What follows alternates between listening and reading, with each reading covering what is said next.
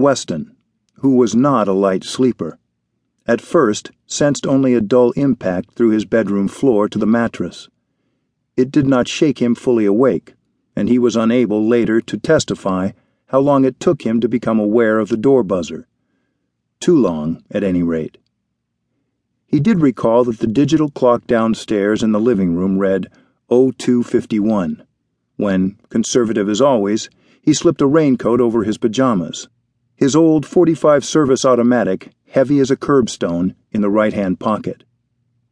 Although he had been a full fledged member of the intelligence community for over 40 years, the first thing that popped into Weston's head as he squinted through the peeper was some damn kid's prank.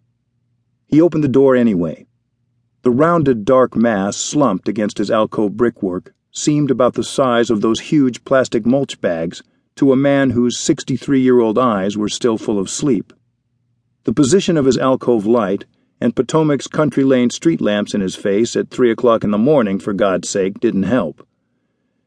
James Darlington Weston, a patient man, resisted the urge to kick that bag of mulch, sighed, took his right hand from the overcoat pocket, and snapped the alcove light off. Nothing had ever startled him more in his life than when the bag of mulch mumbled, Thank you, Halcyon. Dar Weston was suddenly, vibrantly awake. He did not snap the light on again, because as his awareness dilated, it included the sedan abandoned across his front walk, and the fact that the car must have shaken him half awake as it slammed into the low brick pilaster flanking his carport. It included some faint familiarity with that voice, too, which had thanked him for plunging the alcove into darkness again, and used a code name he hadn't answered to since 1953.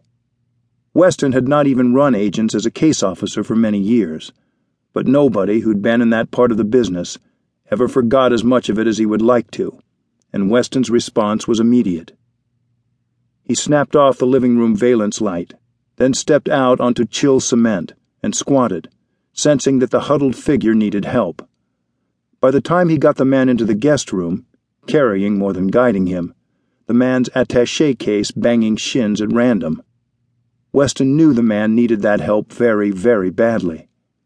His own hands were sticky, and blood does have a special smell when there is enough of it. And civilized men do not void their bladders or bowels while fully clothed, except in the greatest physical extremity. He swore as the reading lamp flooded the room and lifted the man's legs onto the bed to save the carpet. The left trouser leg was already stiff with blood which seemed to be coming from the man's lower left abdomen. The attache case, with three feet of cable linking it to the man's wrist manacle, could wait. As Weston tugged at the man's windbreaker and sports shirt, he traded calm gazes with the stranger, who did not seem to be in much pain.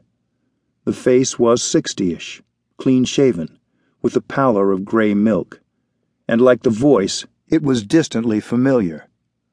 Weston, hoping to find a knife wound, said, Forgive me, but I don't recognize you. Then he saw the hole in the man's abdomen, slowly pulsing as fresh blood pumped out, and swore again. Inside that man was a metal slug. I was Sparrow in the old days, the man said, sounding very tired. You knew me well enough then. A pause, and a cough that must have hurt. You were the only one whose address I knew tonight. Sorry.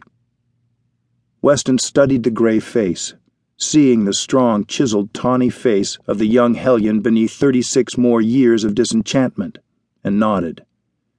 It was Sparrow, he was certain. God damn an agency that sends old men to do boys' work. Weston snatched at the telephone he had knocked askew near the lamp table and began to dial with brisk, furious strokes. I'm calling company paramedics. You're filling up with blood, Sparrow.